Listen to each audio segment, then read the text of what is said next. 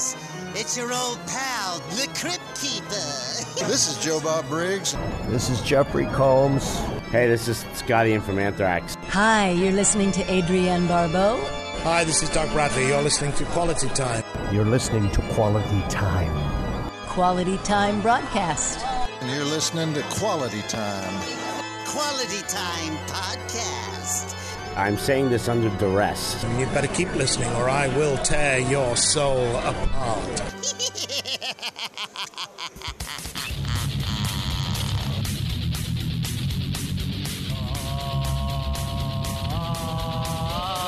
Quality Time, video games, all the girls, comedy and bitches. Quality Time, video games, all the girls, comedy and bitches.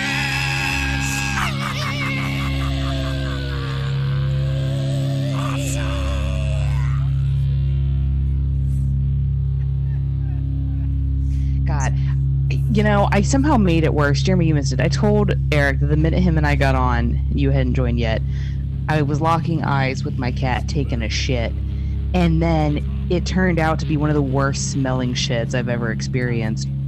So he was taking forever to cover it up, so I just got up to do it for him because I'm like, you're doing a terrible job. And I just made the mistake of spraying concentrated air freshener, which also made it worse because now I'm being choked to death by air freshener.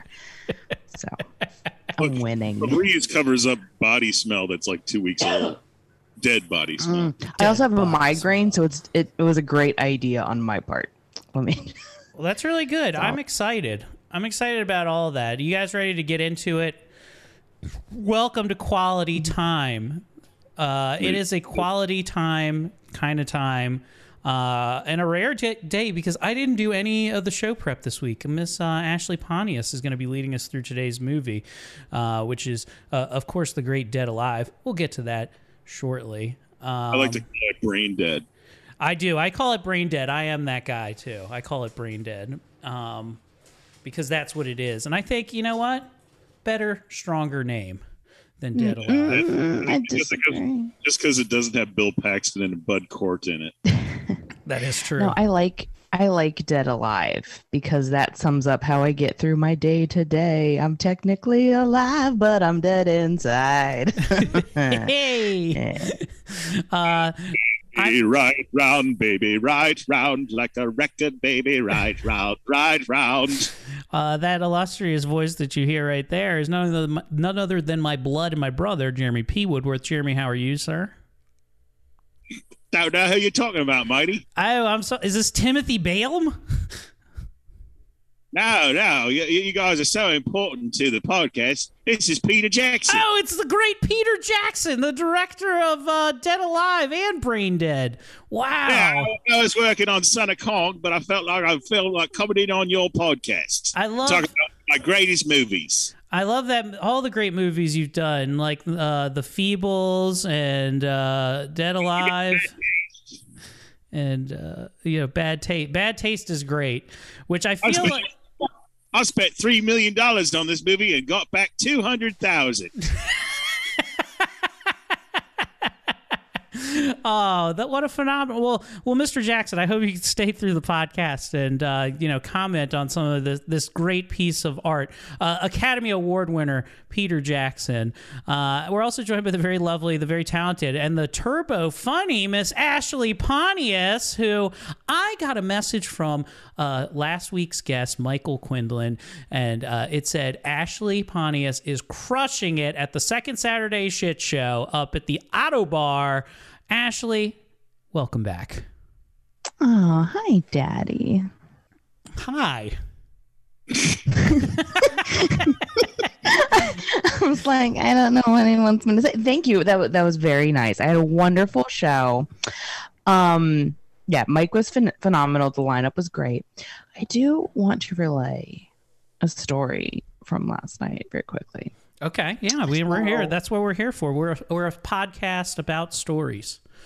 I know. So last night, as some of you know, if you are creepy enough and dedicated to me enough to follow my Snapchat and or Facebook stories, I had my usual case of the weekend diarrheas And mm-hmm. it definitely almost had an impact on my show. So I was afraid the whole time that I was going to shit myself. And thankfully, I didn't, okay? But I'm sitting in a booth talking to Megan. Megan gets up because it's then finally her turn. I'm definitely not feeling great. I'm trying to sustain that I'm not going to puke or shit anywhere. And even though it's the Autobar, and who hasn't done that there? So I'm I'm realizing patrons have come in, and I'm like, you know what? I'm a good person. I'm going to let them have my seat. And as I'm getting up to give them my seat, I think to myself, huh, I'm kind of sweaty. And I get up and I'm like, I warmed it up for you. And they slide on in, and they had seen my set, and they're like, oh, girl, you got that wop. And then it hits me, and I go, mm, yeah, that's what it is. Oh, did you, did you make Rhea on the stool? I don't think it technically left my pants, uh-huh. but there there was a moistness, and they were very thin leggings, and I thought, what do you call that when you don't directly shit on something, but like the wet texture of your butt and what may have come out of your butt is like a remnant there. Like, like it's it's like a, a fart, but not a fart. I mean, they it's a shart, it, but it's a shart you can't touch. They, I think that's called uh, it's called uh, The Shining, actually.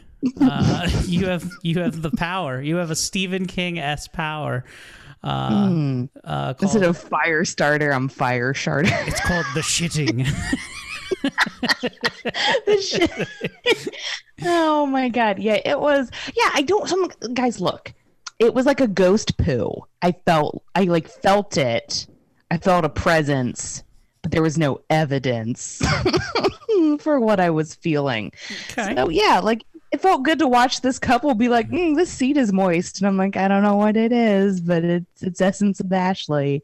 So, you know, that was my fun night, thinking I may have shit in a booth at the Autobar. That's very punk rock of me, I know. That is. I mean, uh, I th- I thought the funniest part is that you felt the Autobar was too nice of a place for you to shit at. Because it's not that place. No, oh, no, trust me. No, oh, no, no, no. It is not too nice of a place. Because the best part is they made us show our cards that we were vaccinated.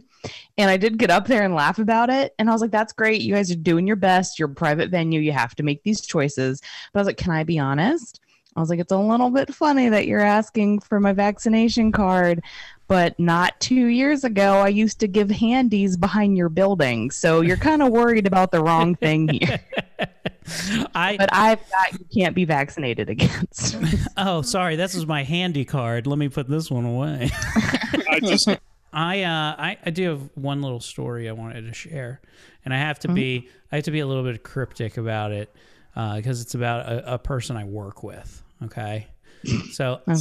I work with a gentleman uh, who will remain unnamed, but uh, I'll I'll just say it right now. He's batshit crazy. Okay, and and on a level that makes Jeremy look like uh, the voice of reason in the world filled with insanity. He, this is a true story, okay? He uh, he comes into work, uh, you know, at least three days out of the week, and he has uh, an unconventional breakfast that he has, okay? Oh, no.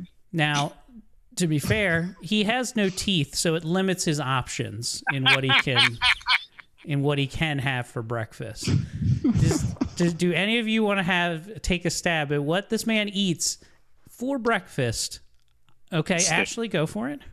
So you said it's a non-traditional, right? So it wouldn't be oatmeal or anything, correct? Uh, it's not. A, it's definitely a non-tradish. I'm going to say some sort of clam chowder. Oh, a clam chowder. Okay, just a clam chowder. Okay, nice. That's a good, good guess. Jeremy, what do you got? Steak.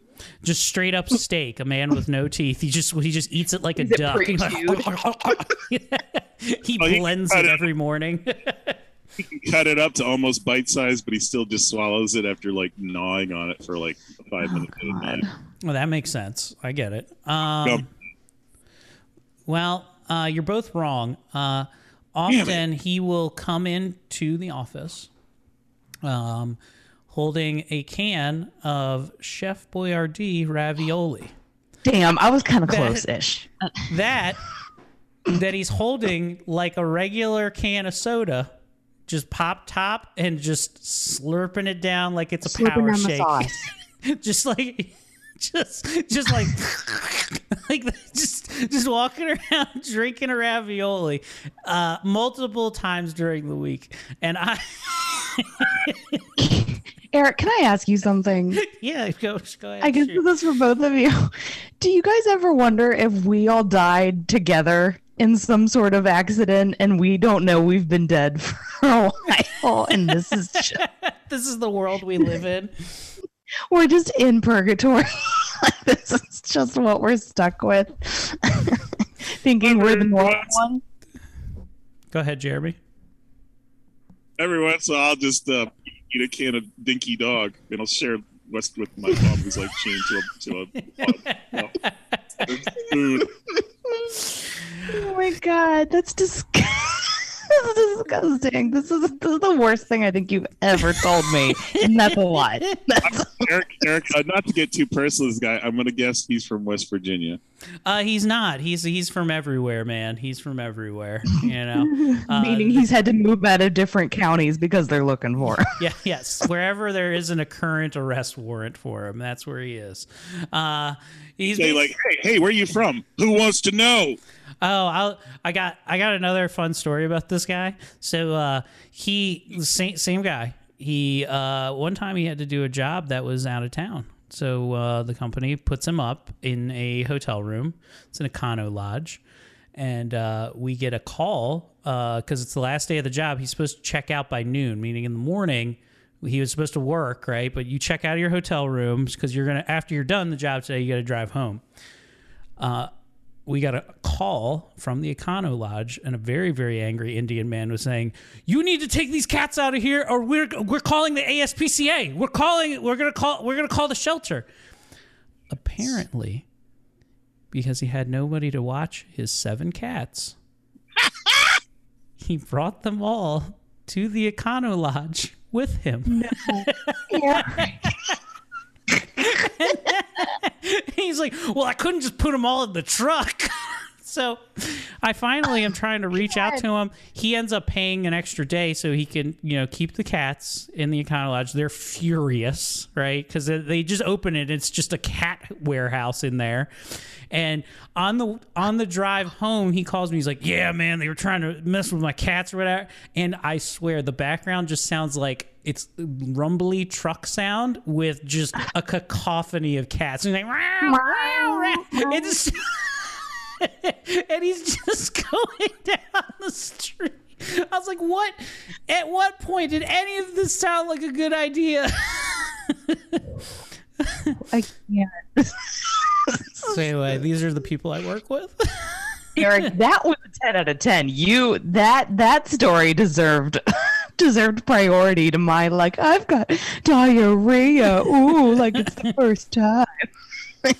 Oh man! And if we ever, I swear to you, if we uh, if we ever do a Patreon episode, I will do a full episode behind a paywall yeah. about this guy because I have I have a good forty-five minutes. Uh, and th- honestly, the stories I told you, this is just we've just scratched the tip of the iceberg. I'm telling you right now, I have better ones, stronger ones than this, ones that'll make things that'll make you go what.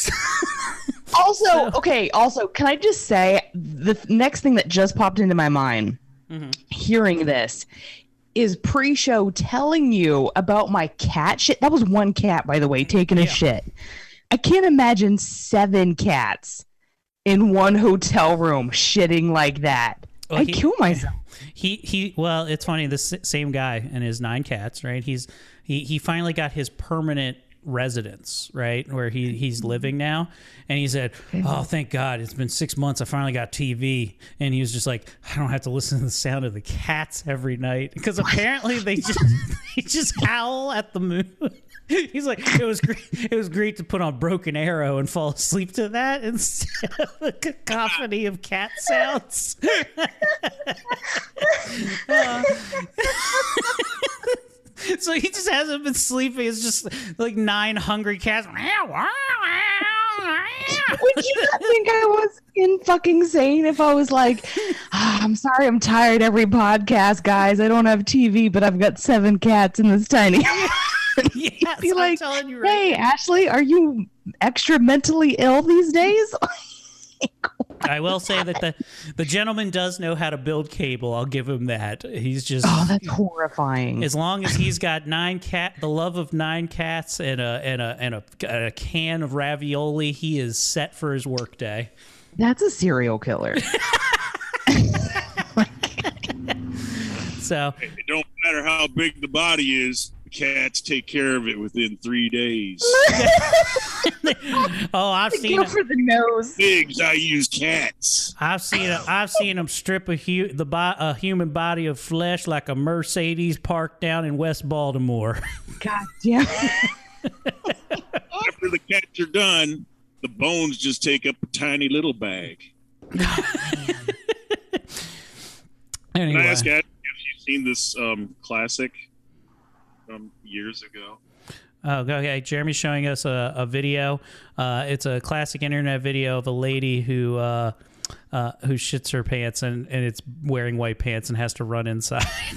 um, nobody. Well, I actually have never seen that one, but Jeremy, that is exactly why I don't wear white pants. When women wear white pants, I turn it. I turn immediately into a huge bitch, and I'm not nice to them. I'm like, oh.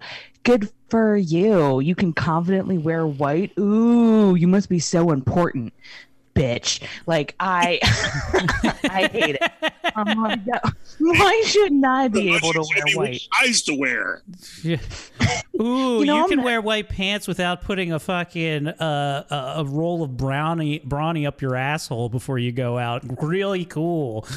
It's been so messy. It's I've been describing it like wiping chocolate cake batter between two Arby's sandwiches. It's just been terrible. That's actually, I heard, is Zach Galifianakis's new show, uh, Between Two Soiled Butt Cheeks. Uh, it's going to be good. And you get a little bit of cheap. Sorry, Jim, go ahead. You were cutting out. Streep is a guest. Oh, Meryl, Meryl Streep St- is a guest? Okay. Yeah. Meryl Streep? No, no, no. The boys call me Meryl Stripe. Smelly Stripe. Oh, hey, I don't know. This actually reminds me of a fun story from my childhood and poop. Uh, so I used to do uh, what uh, what is referred to as backyard wrestling. Now, backyard wrestling is a scary thing.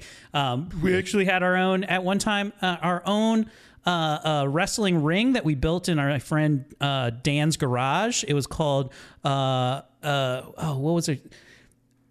It was like A E W or A, it was like awesomely extreme wrestling or something. It was something stupid though, right? Anyway, we were, uh, but before we had the ring, we used to just do it in the backyard. We'd film it and do ridiculous spots where we would almost break our necks. And it was great fun, really good home fun. But one day, uh, I was wrestling with some guys that uh, had joined our feder- little federation who were a little bit older. Uh, shout out to Mike Fuel. He weighed like three hundred fifty pounds. He was a monster of a man. Uh, and he... Uh, did what's called a brain buster on me. And a brain buster is where it looks like they drop you on your head and you just at the last second you kind of roll onto your back. It looks like a cool move. Uh, when I got up from this brain buster, I had a, a usually always wore my hair very short, like knuckle length hair all the time. Uh, they noticed that I had a big streak in my hair. Uh, and that's because I had been uh, pile-drived onto an actual dog turd. And it had been... It had been just, it looked like just a mohawk of shit in my hair and scalp like this. And uh, those kids never stopped calling me Streak for the next two years until they graduated. Uh, I was just known as Streak. And uh, it was because I had shit in my hair.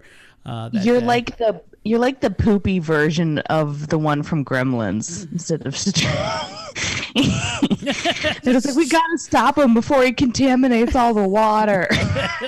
So uh, tonight we're going over the nineteen ninety-two classic Ashley Pontius Dead Alive. Ah! I'm so excited. How excited are you, Ashley? Tell us about Dead Alive. I'm so excited. So Eric let me do the prep this week, which, fingers crossed, I hope I do a great job. Listeners, always tell us if you think it sucks ass, because we'll take it to heart and then we'll block you on social media. Um, so I found out something pretty cool, that Dead Alive is considered to be the bloodiest movie of all time. In fact, they apparently used three hundred liters of blood in the final scene, which oh. is actually pretty incredible. Very so cool. I, I what is yeah, that in gallons? In gallons? That's actually a good five question. Gallons, right? I know. I truly don't know. Actually, if somebody wants to do the math, I do not know the conversion because I'm an American and we don't convert to anything. I don't know. I think, is this is is this one hundred liters is like a hundred gallons? I think.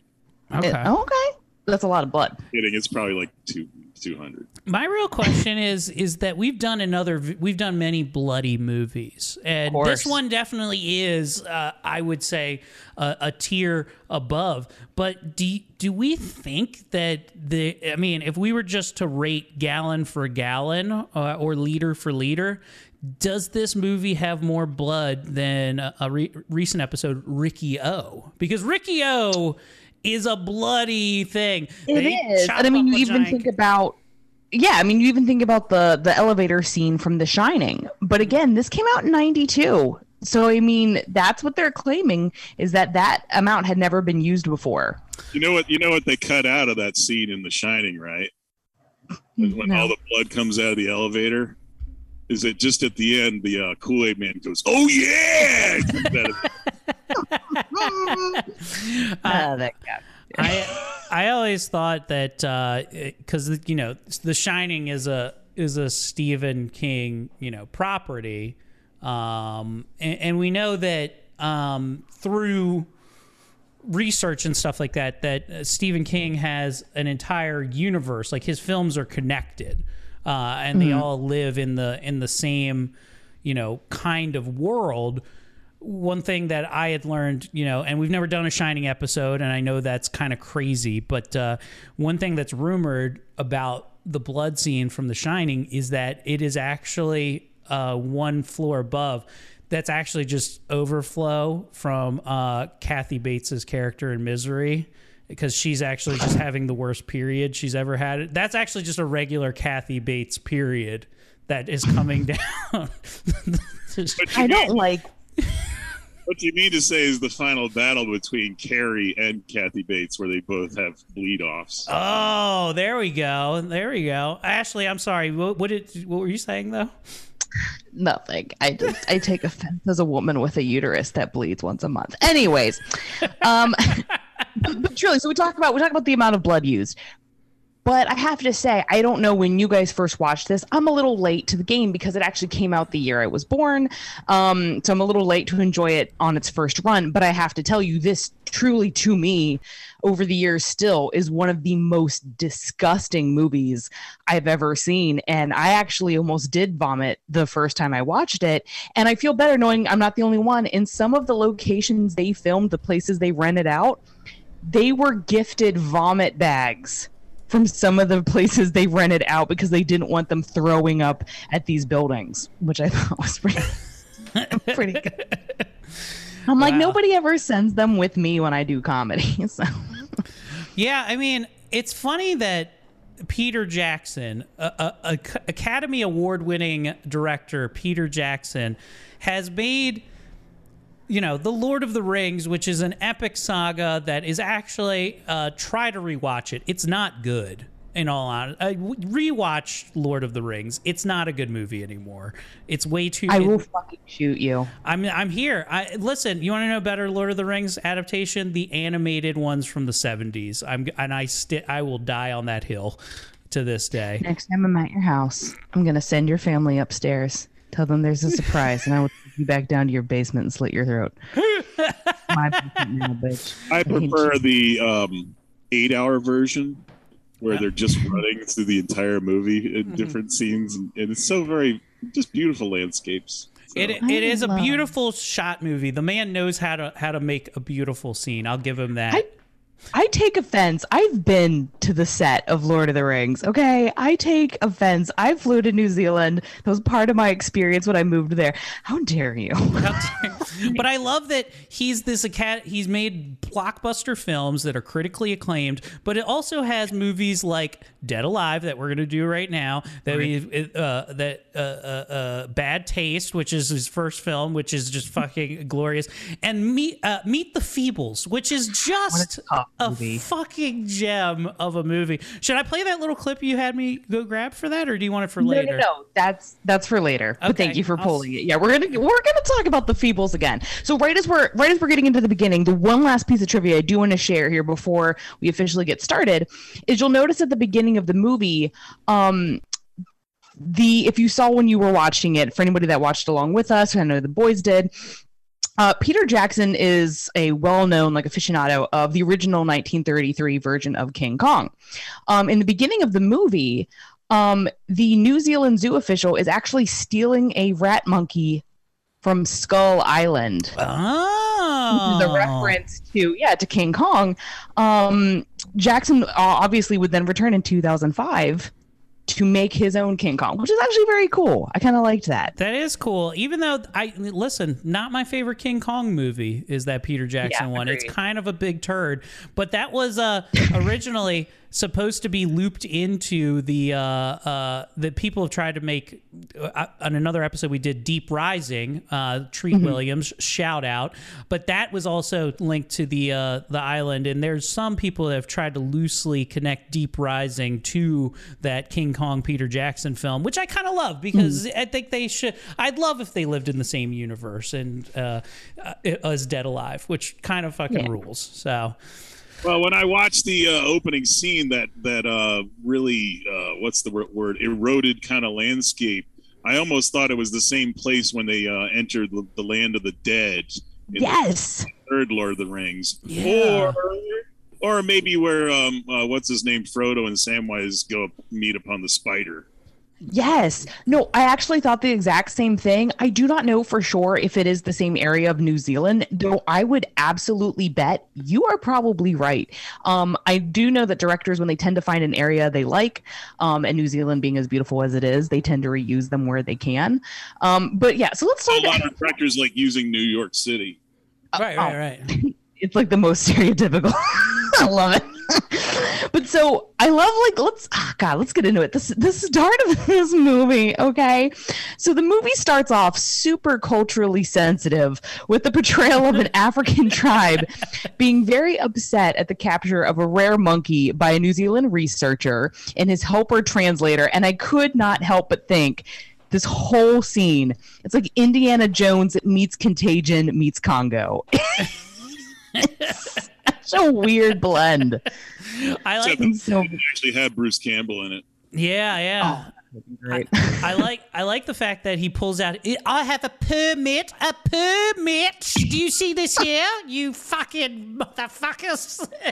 Oh, God. The just, oh, my God. The, the cultural portrayal of those people was ten out of ten. Chef's kiss. Very, I thought it was very accurate. That's how I've always imagined. very, very unlike you know, the people of the ruins that if you even touch their pyramid, they shoot you. So that's true. So the researcher, fine, we'll even kill our own kid on the spot. They love me. So, so the researcher is is arguing back and forth with the natives, and then he gets bit by the very monkey he's actually trying to take. So he receives what they call the bite, and he swiftly, phenomenally gets his arm chopped off, and then his other arm until he is brutally hacked to death, which is the most Monty Python thing I've ever seen. Yeah, it's just a scratch. Uh, I'll be yeah. fine. By the, by the way, they, they redid this scene in the, the movie uh, Dead Snow with Nazi uh, zombies. Where he yes. gets bit and finally gets bit in the dick. So. I love that movie. Actually, you know what? We should put that on our winter playlist. That's actually a great movie. I'm I love pretty sure Dead Snow. I own a copy of Dead Snow. Oh. I'm I'm ninety-nine percent yes. sure. I got to go look back through. And you know what? That's a movie that I also actually enjoy the sequel. for like two small like films. I actually thought they were both good. Oh, fun fact! And I know I'll, we should save this for the Dead Snow episode, but uh, Dead Snow is actually part. Uh, uh, is actually there's Dead Snow, Dead Snow two, and uh, the trilogy is completed with Frozen, which is it's a little little known fact that all three of them exist. In the Do same you want to rise a zombie? Let it dead snow, dead snow. These Nazis are coming back zombie? in. Anymore. We have Let fun. Nazi zombies go to dead snow.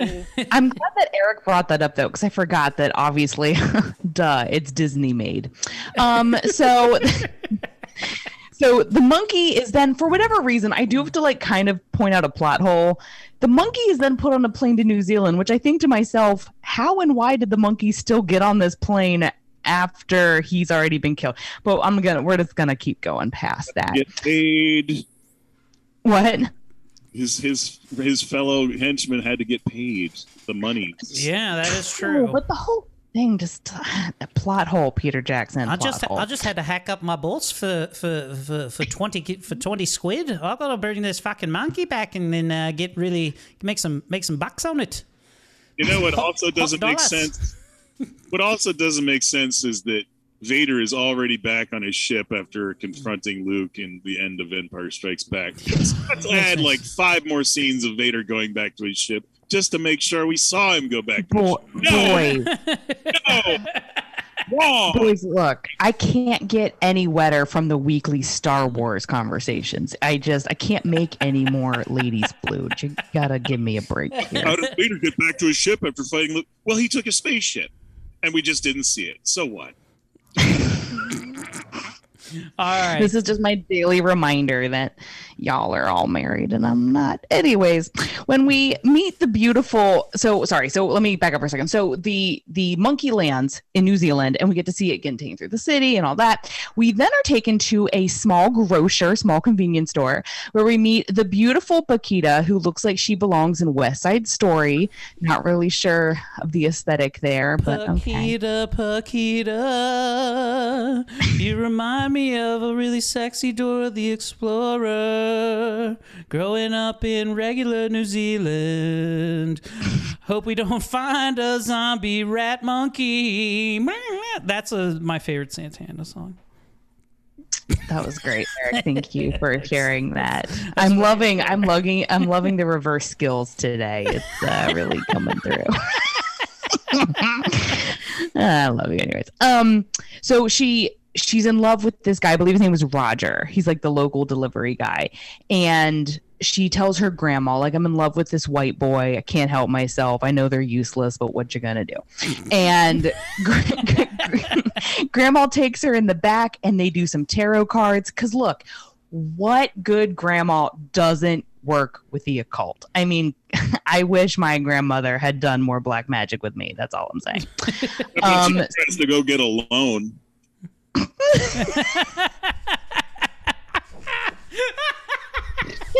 Jeremy, that got me. God damn it.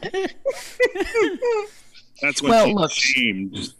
Look, she may have bad credit, but she, her grandma tells her she's going to find a love that lasts forever. So is she really losing? Because I don't have either. So um, anyways. I also think it's um, very funny that the, the love that she finds is this this guy who is just like, I know how to get, get this. He lives with his mom. He has a real shitty job, and and also he's he's he's basically he is New Zealand's incel of the nineteen nineties that she falls in love with, which I love. So look, it's embarrassing because normally I would consider him like I look I look at him and I go, woo, what a loser. But if I'm being honest, I do kind of consider him normally kind of my type because I like a weak man. That I who has no aspirations, who is as thin as a rail that I know when I get on top of him, I'll break him in spirit and body. So like, he's kind of my type. But he'll take out um, the trash and he'll mow the lawn. So that, what else do you need? I, a man with a backbone. But you know what? It's fine. It's I'll settle for what I can find. Um, how about a, how about a special guy at, the, at like Job that mows the lawn? Oh, the oh, lawnmower man. man. But he might make he might get a pill that might make him smarter someday. No, you know what? It, look, I Lawnmower Man is close, but mm, I'm looking more for a a trash man, because whenever we're in bed together, I want him to light a bunch of fires and say, "My life for you." My, and uh, that's a that's a stand reference. My my biggest problem with the Lawnmower Man, and then we're going to get back on topic, I swear, is that it's it's the most. I don't like how Hollywood is always trying to whitewash people, you know, in in making a white guy the Lawnmower Man, and that's just where I'm most offended, more than anything. Why? Why are you offended? You you are the Lawnmower Man, because Lawnmower Man stands for any white guy who's a dad now who has no other hobbies, who's like, oh, the grass is looking a bit long. I guess I need to go mow. And when Eric doesn't have something to mow, you're like, oh, I need something to build. And you're like, I'll go work on my basement. Like, I won't work on myself, but I'll work on my basement.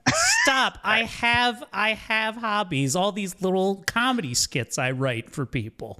So, oh god, you, even you saying skits, even I can't. Oh god, it's a sketch. The new, new, the new movie about Julio Cesar Chavez, starring Justin Bieber as Julio Cesar Chavez. Mm-hmm. I did. Oh, uh, I got.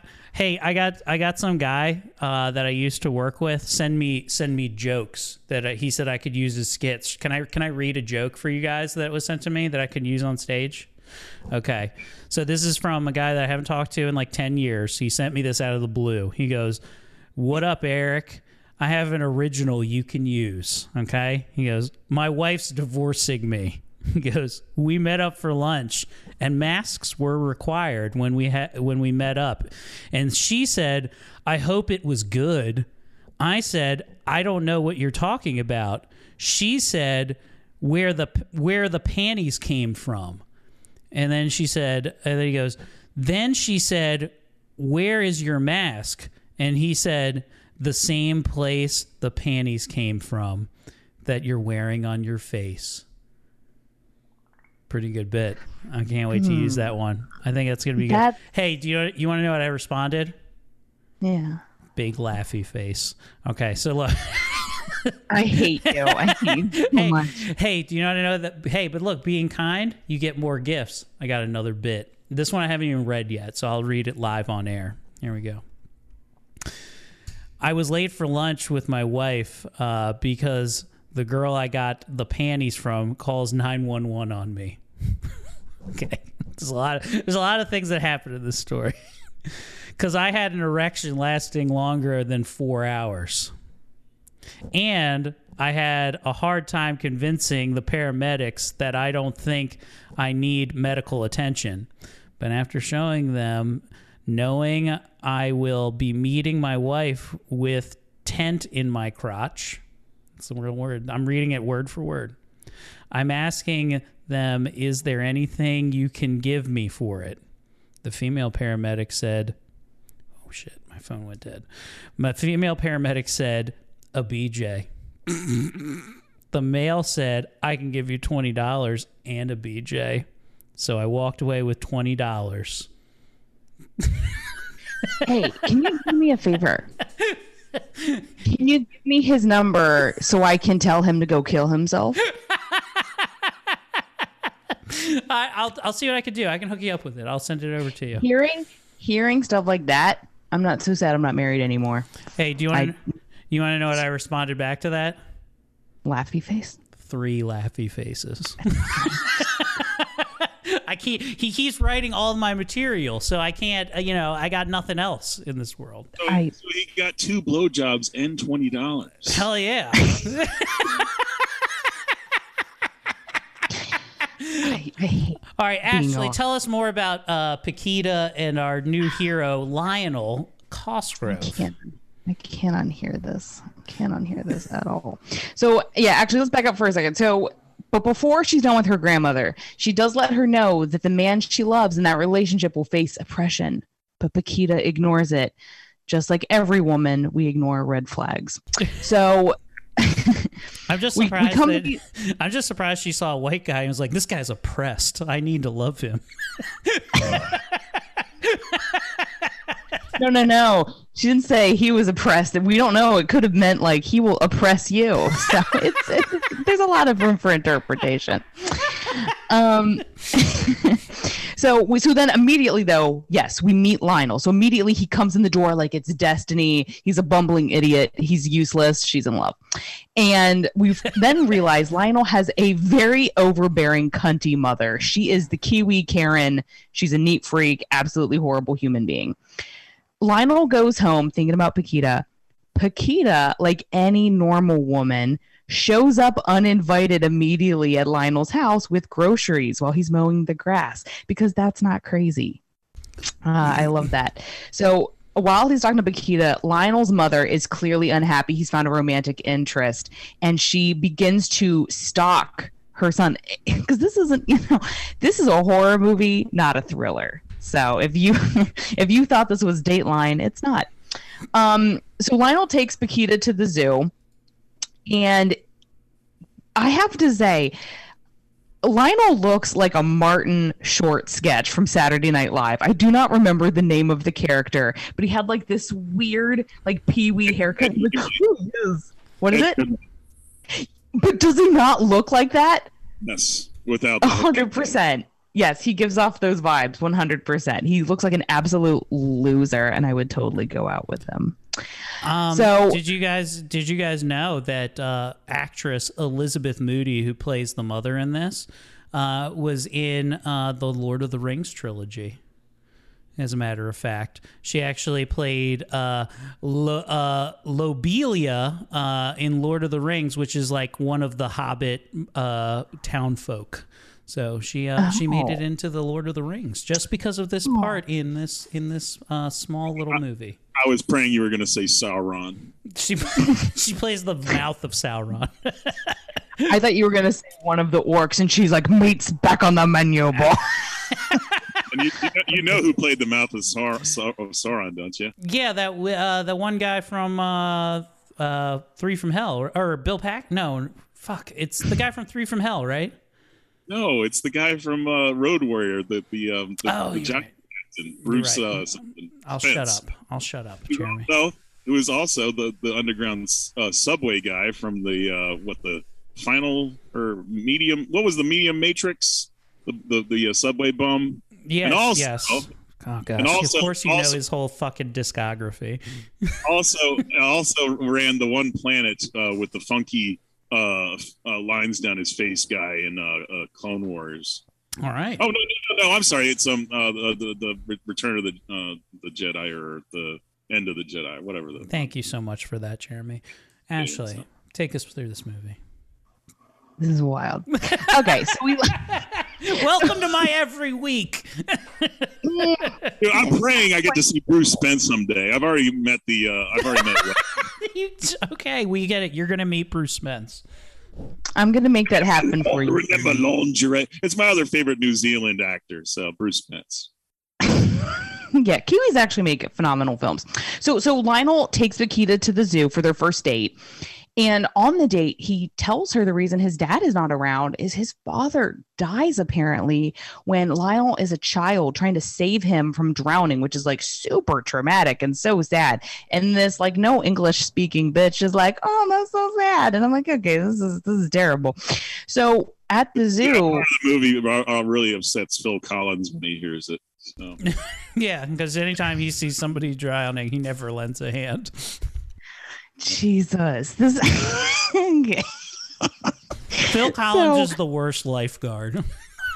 Hey, we're look, I know we could sit here. Look, I know we could sit here and talk about like bad parents, but we already look. We already did Eric Clapton like weeks ago, so let's just move on. So, um, Eric Clapton never bo- dropped a bag of cocaine out a window.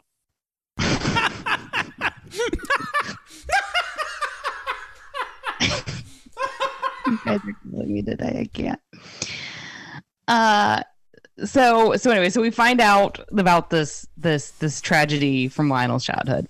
So while at the zoo, we see a creeper. It is Lionel's mother observing their date, like a total fucking psycho. But at the zoo, we also see the Sumatran monkey. But this one looks like a rat that escaped from Jeremy's basement. And it, it is the monkey that we saw at the beginning of the film, or at least was alluded to, the one captured from Skull Island. And he tears off the arm of one of the other primates, which is one of the wildest scenes. I, I, I can't even describe it. It's just like claymation, I guess, like claymation oh, use. It, it, yeah. So disturbing. Just absolutely bizarre. And then to make it worse, they claimed that the rats on that island raped the monkeys. And I was like, that is a bit too much. That is, that's a bit of an accusation, because I know for a fact Jeremy's never been to Africa. Yeah, but I, I, a lot of the time I do dream about the, the, the rains in Africa. Would you, Jeremy, would you ever get a monkey and see if it'll mate with one of your basement rats? Uh, I'm against all forms of rape, even between like cross species. I mean, I mean, I might make rape jokes, but I really am against rape. I respect that. I'm so glad you finally, after all this time, took an official stance on it, and I feel a lot more at peace. So by, I appreciate. By that. the way, my friend, friend, uh, across the uh, the um, Chesapeake Bay decided to get chickens once. So he's like, yeah, I'm gonna start growing chickens. He made the mistake of getting so many roosters versus so many hens, and found out that roosters are just the most disgusting animals because they rape the hell out of the hens, and hence the, the hens' backside look completely devoid of feathers from being raped. And he, was, he said, yeah, um, I finally killed pretty much all the roosters except for one, and I was so pleased at killing them because I hated seeing them raping the hens. That's crazy, but I do, I do, I mean, I do believe that. I've been seeing videos of like it's mating season for um, sheep, and to try to figure out what stud has been impregnating the sheep, they cover them in like safe body paint. And so like around the male genitals is paint. So then you can know which which female lambs he's or he's been hitting it. Mm. And the one farmer was like, he pointed out all of the all of the sheep were blue, and he's like, he's been fucking all of the other sheep. And then you see one sheep with blue on the face, and he's like, he really liked that one. I love that uh, that one Eliza Schlesinger joke, and I'm not a I'm not a huge Eliza Schlesinger fan, but that one bit she talks about, she's like, like your little Pomeranian dog. You think that happened from consent? Hmm? Do you think that you think that Pomeranian consented to be she's created? Still pretty, she's still pretty funny when she does all those roasts. So yeah, she is she's pretty good. So he says vanilla session. Also, shout out Drew Landry, her uh, official opener everywhere. Uh, I'm a big, big fan. Baltimore's own Drew Landry, very, very funny, very, very Jewish comedian. Love him to death. You need at least one or two Jewish comedians. There aren't any practically. Well, yeah. Be careful. I was going to say, be careful, Jeremy. I'm starting to see some blue around Eric's face. I know who's been fucking his. Drew used to have this fucking great bit where he talked about how uh you how there's like he's like horror movies, you're fucked if you're Jewish. He's just like, crosses stop everything. What am I gonna do? Pull out a Star of David and fucking fend off a vampire? He's like, best I can hope is that it's made out of silver and I can throw it into a werewolf.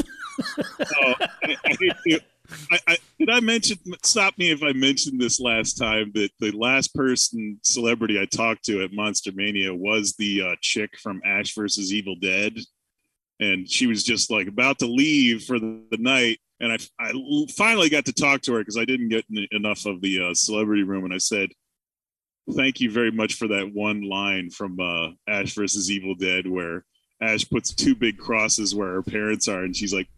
They're Jewish, you know that, don't you?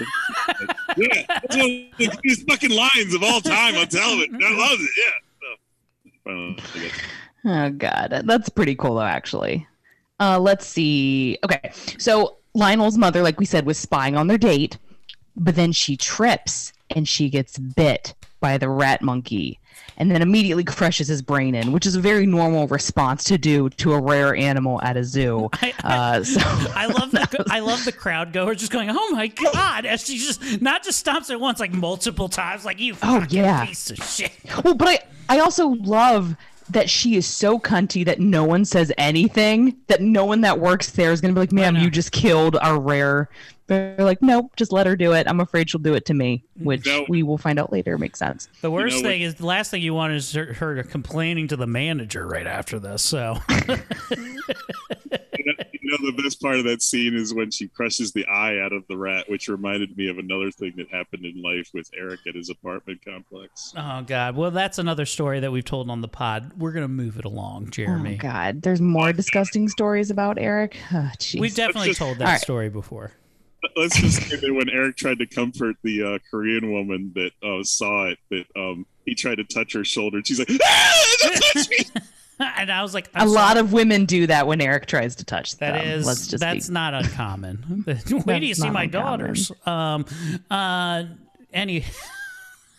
Ashley, continue on. Jesus Christ. Woo! It's getting uncomfortable in here. I'm just kidding. His kids his kids love them. Um, oh, all kids see their parents naked at least once in life. All right, relax, Jeremy. Once. Jesus. LOL. Ah, I don't want to picture any of the... God, I hate this. All right, so... um. Let's see.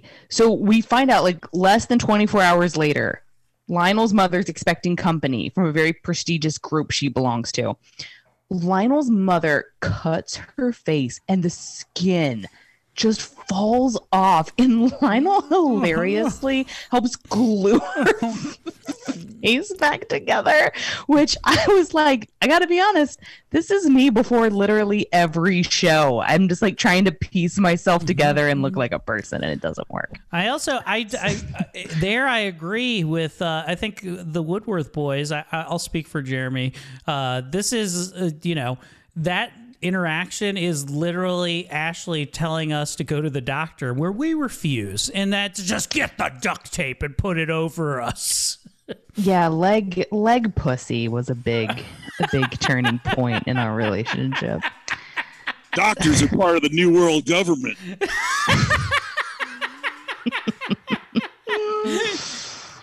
I love that, it, like, the boys are like, we're not going to get vaccinated. And I'm like, I don't care that you're not vaccinated. We all need vaccinated from whatever you guys carry.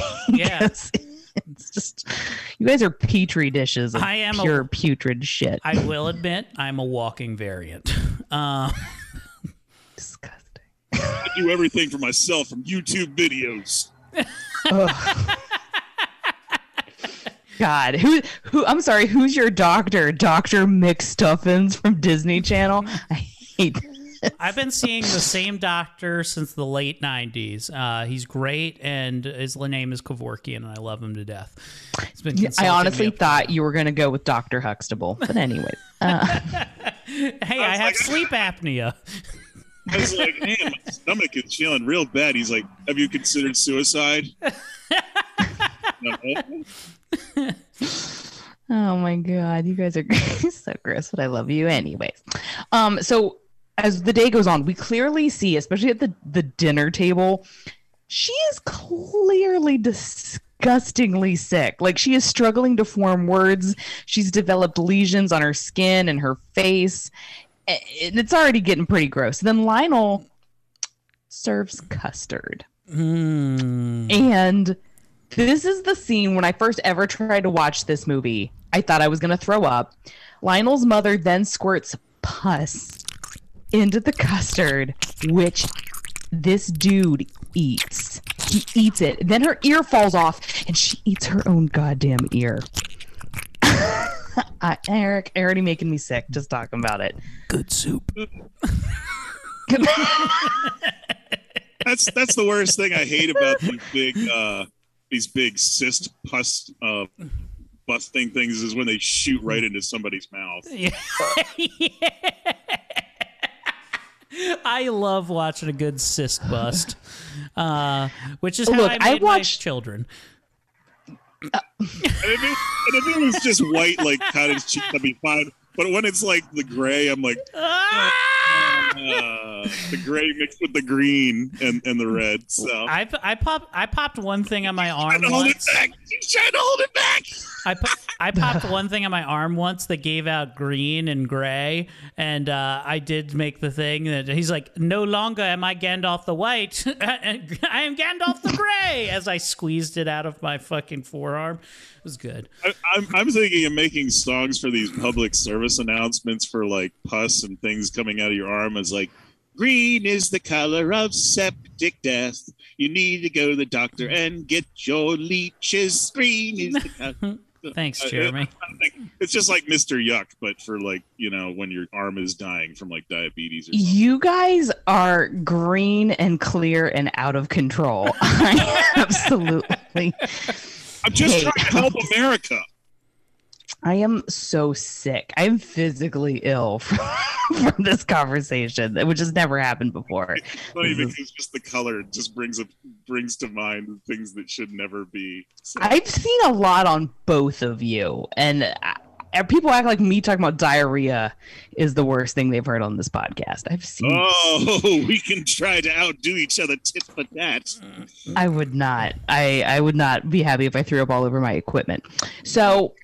So then, you know, they scoot the guest out, and he's, and again, throughout this whole movie, throughout this whole movie, we see him continue to act like this is, this is fine. This isn't abnormal what's happening. So he's then, I believe, talking to Paquita, and she says dark, dark forces are forming against him. And then they hear cries from upstairs, and it's Lionel's mother. And Lionel, being the little bitch that he is, is like, my poor mother. And Eric, if you have it queued up, we... We then find out that Lionel's mother has eaten Paquita's dog, Fernando. Oh, Fernando! Your mother ate my dog! Not all of it. Look, there's uh, plenty of good dog over here. Look, this is uh, a bit, bit of German Shepherd here left on the on, on the uh, on the parasol. Um. I know this isn't true because they were from the seventies, but I really like to think that uh, ABBA wrote the song Fernando about this uh, woman's dog. Fernando! I love a good ABBA joke. That was pretty good. I, I did like that, Jeremy. Also, with a new album. Oh, really? They did, oh, they did. You're right. They did. I try to That's be timely pretty- about my comedy. You're very in the know, Jeremy. I definitely like that a lot. I also thought this was funny because I love that Eric tells everybody that he put Barley down, but the truth was I ate his dog. Mom um, was hungry. Late night snack. Protein. um, Lionel is then attacked by his own mother. And again, not using a ton of logic here, he's like, just go get a nurse. So while the nurse is on her way, his mother dies, and and and it's terrible. His mother then immediately comes back to life and kills the nurse. Again, at no point is Lionel like, this is weird. This is that, that's curious. So at no point does he find this strange, and he continues to hide her zombie nature from others. She escapes and then hilariously gets hit by a bus. Yeah. Lionel continues to sedate her zombie body, which, as a zombie movie, this for me, whole movie, is like a ten, I'll say nine out of ten, ten out of ten, just how hilarious it is. It, it, with let's, this... talk, let's talk about the most important thing about how his mom literally does a Blair thing to uh, Gary's face from behind into her cheeks, putting the, the fingers into the cheeks, much yeah. like Blair Terry, and also tearing her thing. head yeah, yeah. back, tearing her head backwards, where you follow the, the, the line of sight of this woman's uh. head is every time. They use that joke so many times of when she sees the perspective with her head. Yeah, every time her head tilts all the way back so that she's looking behind her, because they're like flop tops, like she's fucking Terrence mm-hmm. and Phillip. They take the camera shot like, whoa! Like that. Oh, oh, it's so fun. man, like the kills in this movie, as we continue to go on, like the kills in this movie are so fucking good. I, I love every single one of them. So we then finally are led to believe, we think at one point, that she's finally dead or like permanently sedated, because at least that's what the the rest of the characters in this movie think. They, they think she has finally passed away. At the funeral, we meet... I'm sorry? Just like the Ramones, sedated. Thank you. Thank you for that. Sorry. Um, so at the funeral, we meet Lionel's creepy uncle, who's one of my favorite characters in the movie. And the only person I love more than this creepy uncle is the priest. Uh, so we meet the priest. I like his uncle. Uh, his uncle looks like uh, a guy who uh, was like was the lead singer of a ska band in the nineties, but today, right? Like th- this is what he's grown into. Is like he's like, yeah, I still do my kicks. Also, I love this. And uh, anyway, he does. He's a he very will, ska feel.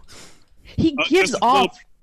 Just a little bit of overdub, and he's literally the lead bad guy from Porky's. So. Oh, yeah, yeah. I forgot about that, yeah.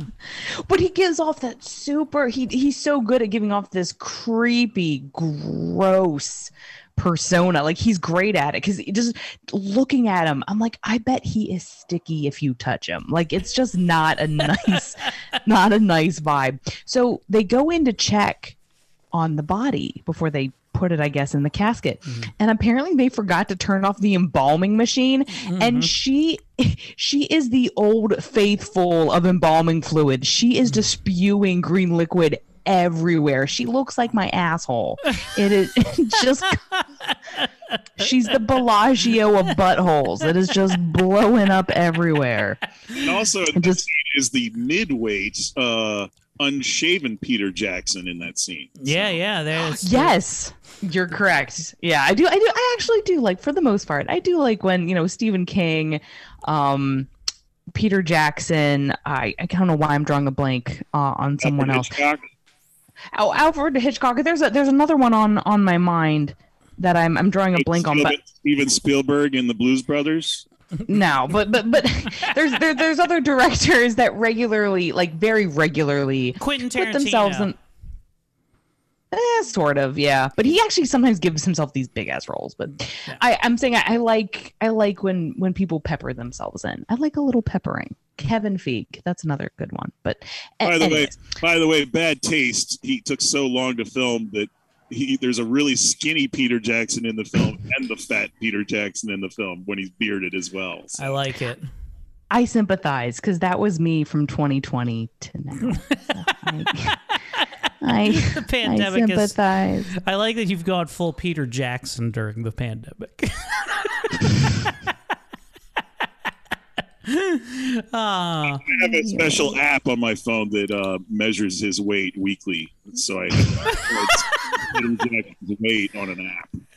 I've I've tried not to look at mine or his. So that I also want to get out. the um the uh, that kid from Superbad's fat chart on a, an app as well. So. Oh, poor uh, Jonah Hill. Yeah, I like the fat Jonah Hill. I know so. we, I know we skipped over one part earlier, but it's also he's he's walking around tranquilizing his mom, but he has to go to the vet, who's like clearly an ex-Nazi, which I, I really I don't think we can we can just glance over that he goes to this ex-Nazi who really looks like he could just be thrown into the movie shockwaves at any single moment, and uh, I, I I need to give some respect. Yeah, I love that Eric has this fashion. A great point. Thank you for pointing that out. I love that Eric, though, does seem to have this radar that every time we watch a movie, Eric's like, former Nazi in the medical profession. No, and he just I can't. See him. Yeah, it's always like an undertaker or a doctor. And Eric will sit there and.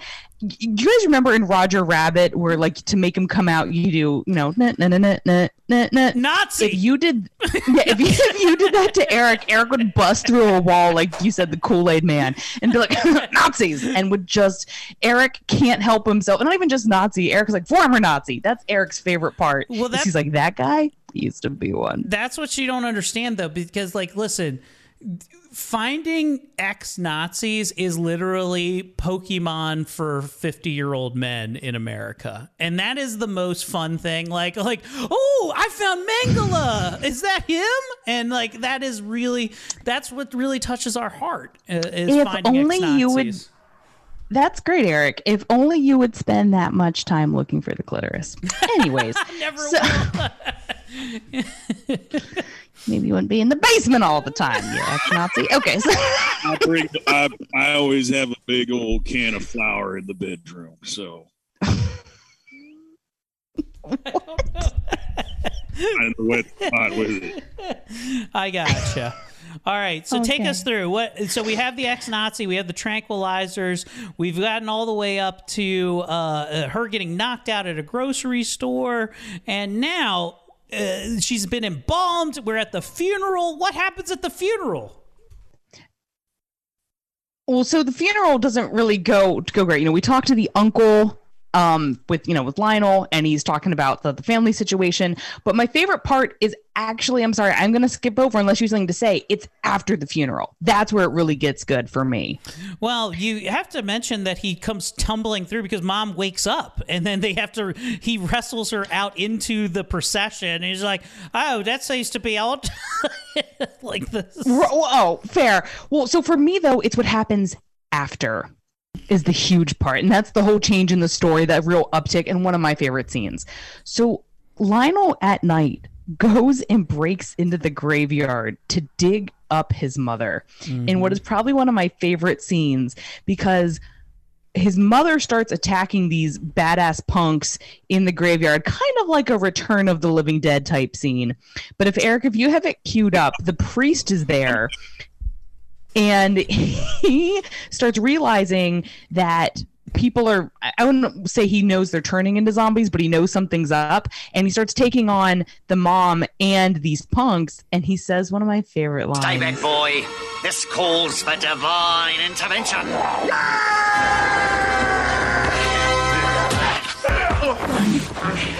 I kick ass for the Lord. I like that he does karate.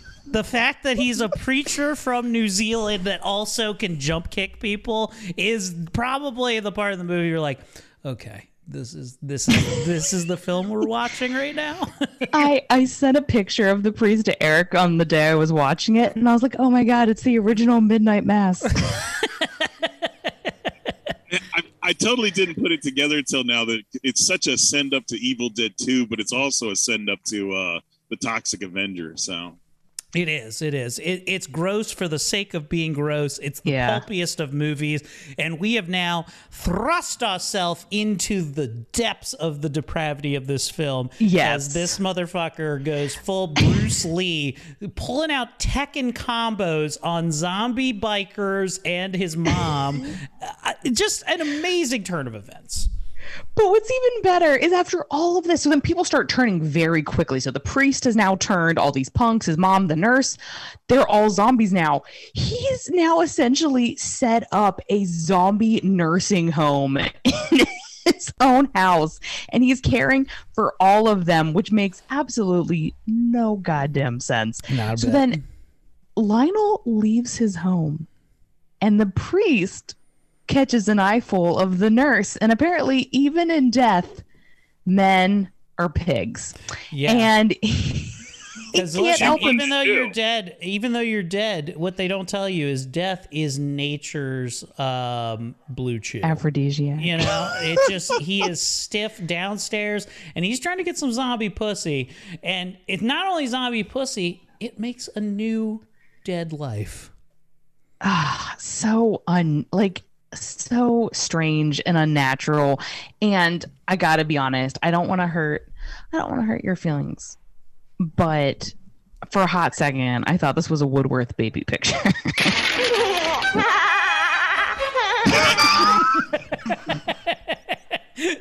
Yeah, definitely a Woodworth. Um, not I, sure which one. The baby's laughter as it just moves around.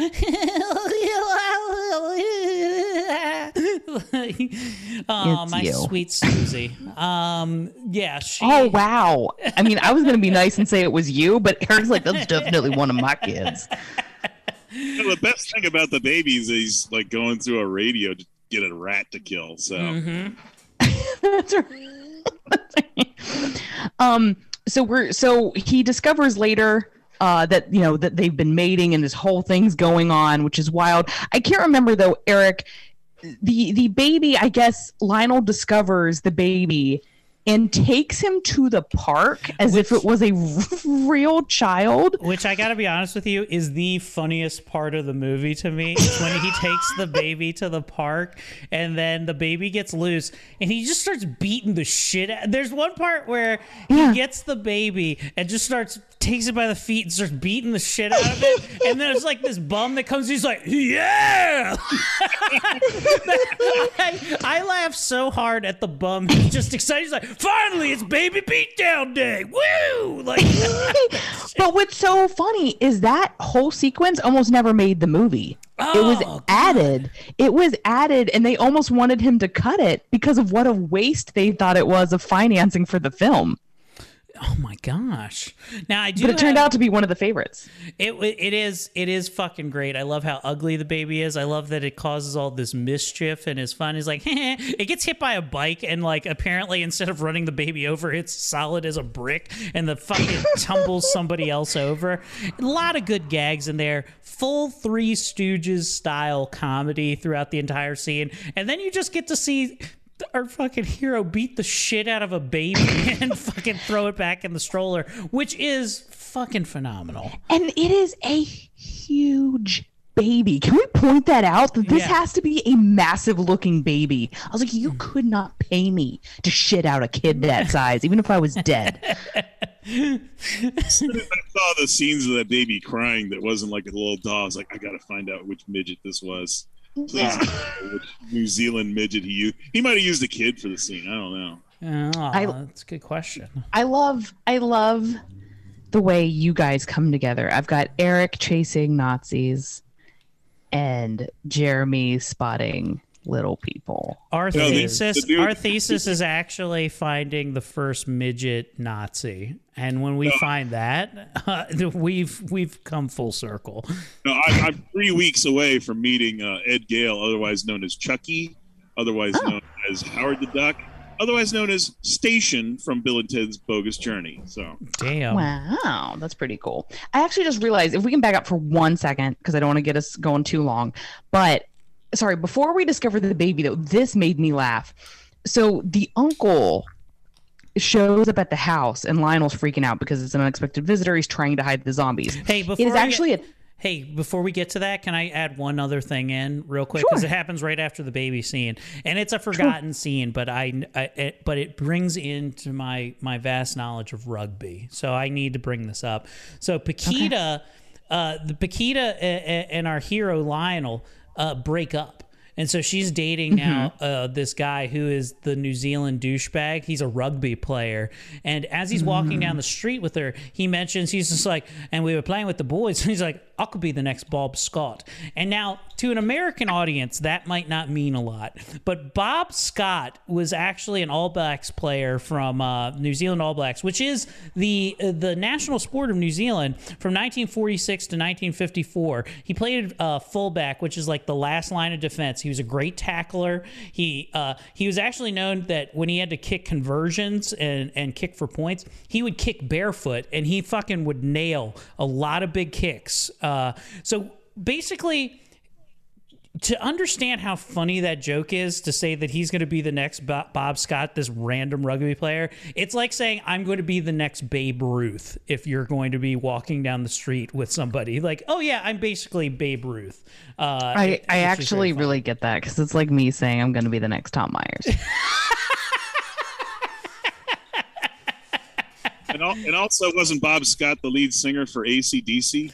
Uh, that's Bon Scott, but yes, we're close enough. Um, and it's not A C D C, it's Akadaka. Akadaka. Yeah, that's what they say there. Akadaka. My other favorite song, Die Your Maker by Led Zeppelin. So. so take us, though, into the uncle now who is uh, trying to lay claim over the house now. Correct. So, yeah, so that happens a little bit before the, the discovery of the baby, because actually, while he is in the house trying to take control over it from Lionel and wedge his way in, he hears the zombie priest and nurse fucking And I immediately thought of you boys, because he's like, oh, did you find your dad's porn collection?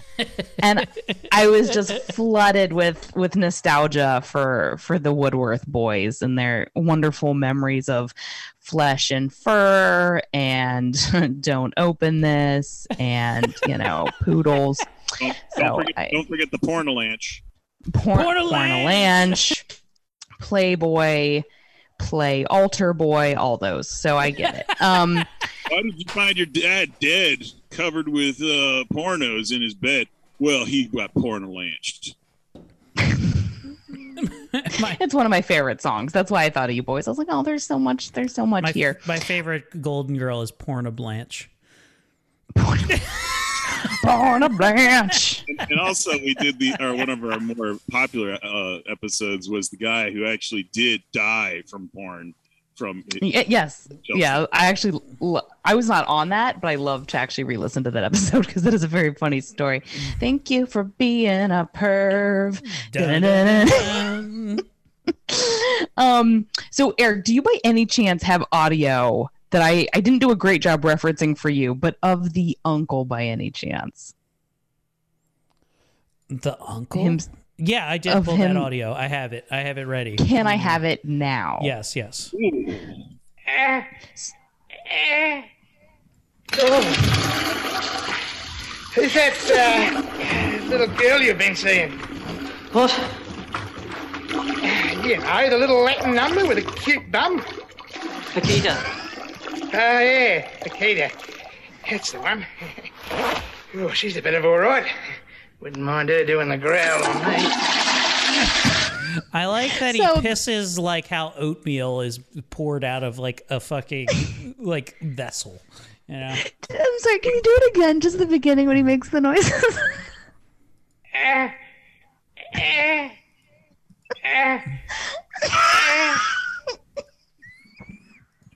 I'm sorry, for me personally, it's one of the one of those things I couldn't.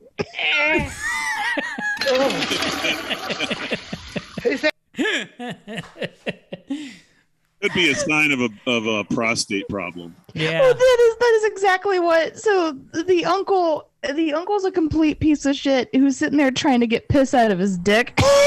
That's the noise he makes. I was probably wheezing for twenty minutes when I watched this movie. I wanted to uh, bring the show to a grinding halt, and and uh, I know I haven't made music for a while, but I know I've been making like funny songs, but I finally decided to make a real serious song. A real serious song, okay. How do you want to? Do you want to tell us anything about the song? I have not listened to it at all. Uh, but uh, I'd like to hear what your take on. What are we going to be sharing with the listeners here? I, I've just been mulling over this subject for a while, and I, I I'm tired of being funny with people. I'm just a serious song about a serious subject, and if you guys can, you know, just let me get preachy for a little bit, I'll, I'll play this song for everybody. And half of it's true, half of it's true, but I'm I'm not ashamed. I'm okay, not ashamed. So uh, Jeremy, this is Jeremy's new serious song. I hope you guys enjoy it. I maybe listened to just a little hair of it. I can say there's nothing to laugh about at all in this song. Uh, I I would say that, that it it would be akin to listening to, um, like, like a Bridge Over Troubled Water by like Simon and Garfunkel. Exactly. Yeah, very, very, very similar. I was good. I was actually about to say that until you said it. Uh, but yeah, here's Jeremy's new song. I think you'll figure out the. Uh, yeah, don't say the name. I won't say the name. They'll figure out what the name of it is as it as it, we go through. Uh, I would say it has a Van Halen vibe more than anything. But it's like there's a lot of describing Halen of the song. When are we going to hear it?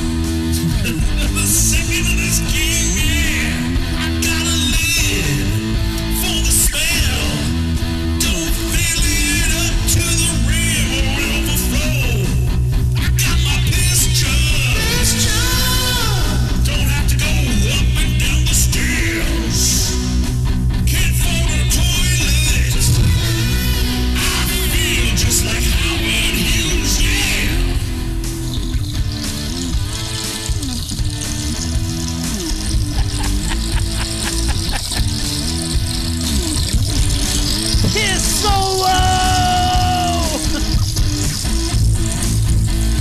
Jeremy, you have another ninety seconds of this song. uh, do, can we play it all the rest of it at the very end?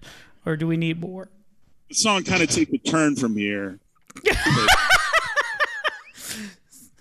it's not about the piss jug anymore. Okay, all right. Well, here's the last ninety seconds of piss jug.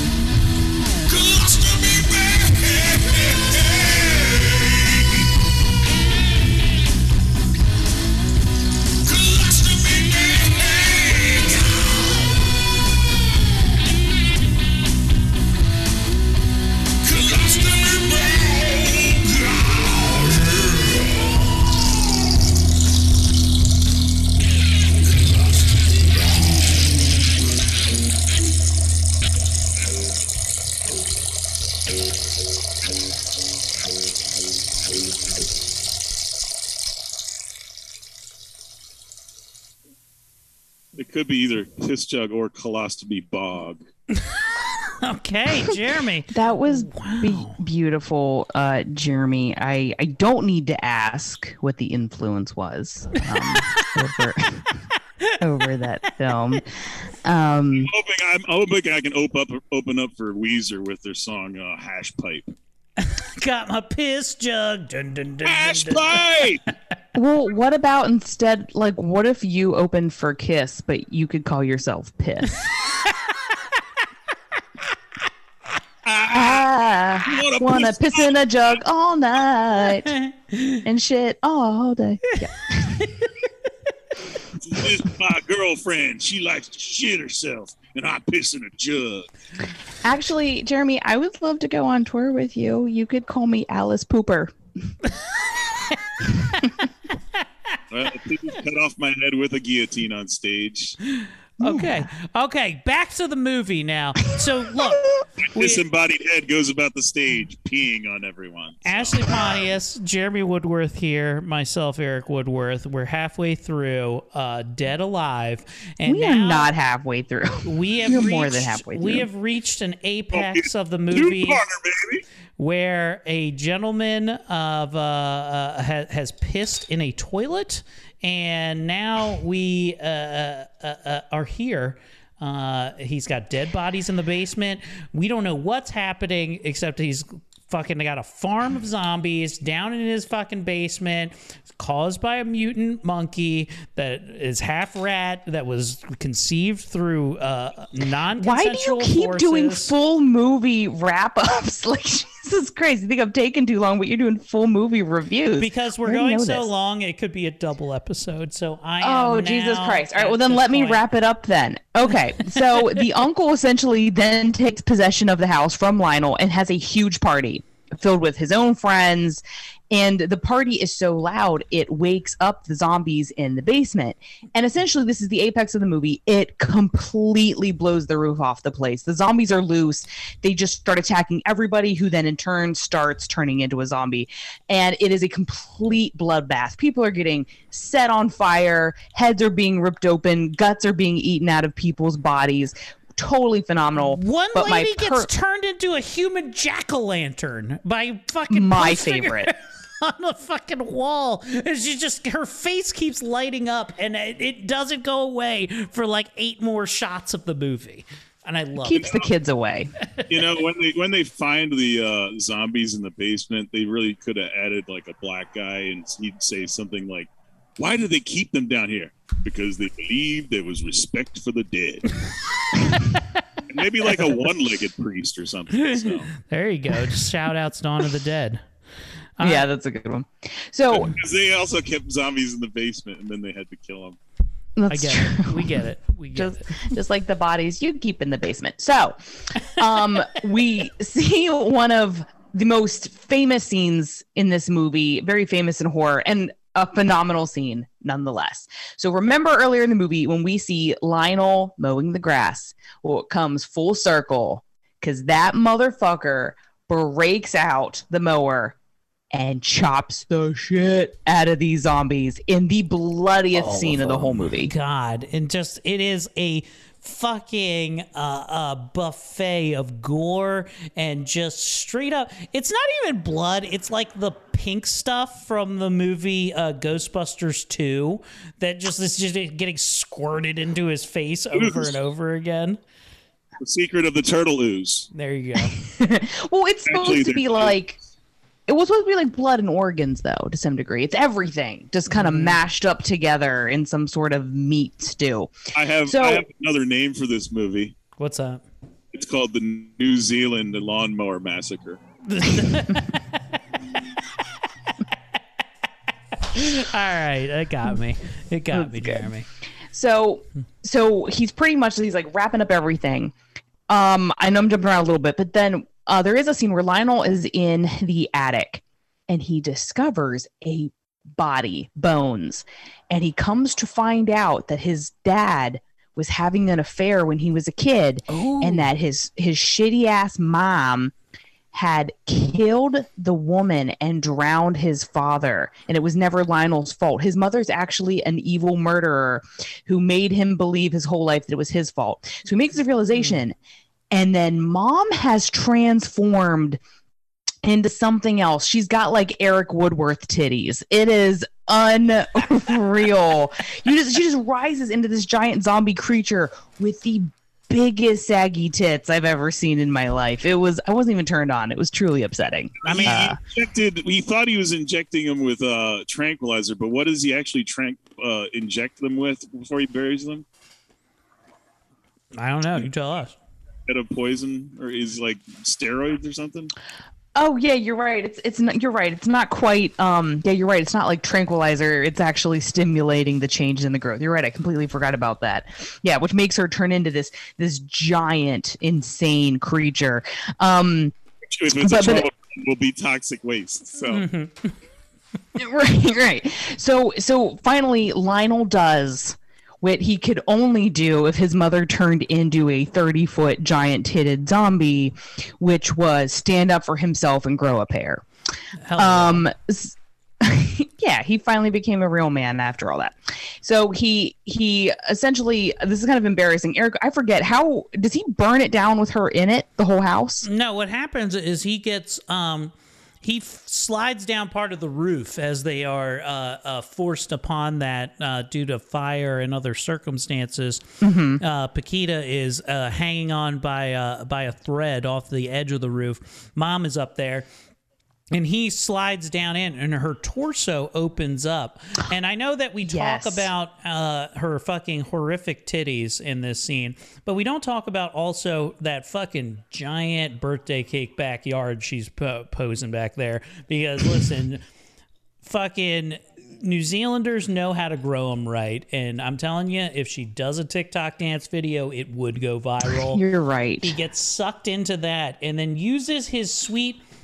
special metal that is the the, the half moon to chop his way out uh, of his own mother so that she then uh, falls into the fire and uh, you're right is able to throw a belt Much- over the electric line and zip line down to safety with Paquita.